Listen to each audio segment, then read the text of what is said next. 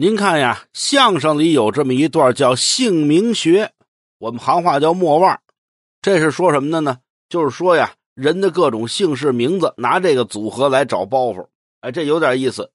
不过呢，今天呢，我们在朋友圈里有一哥们儿问这么一件事说这个人的名字和狗的名字怎么区分呢？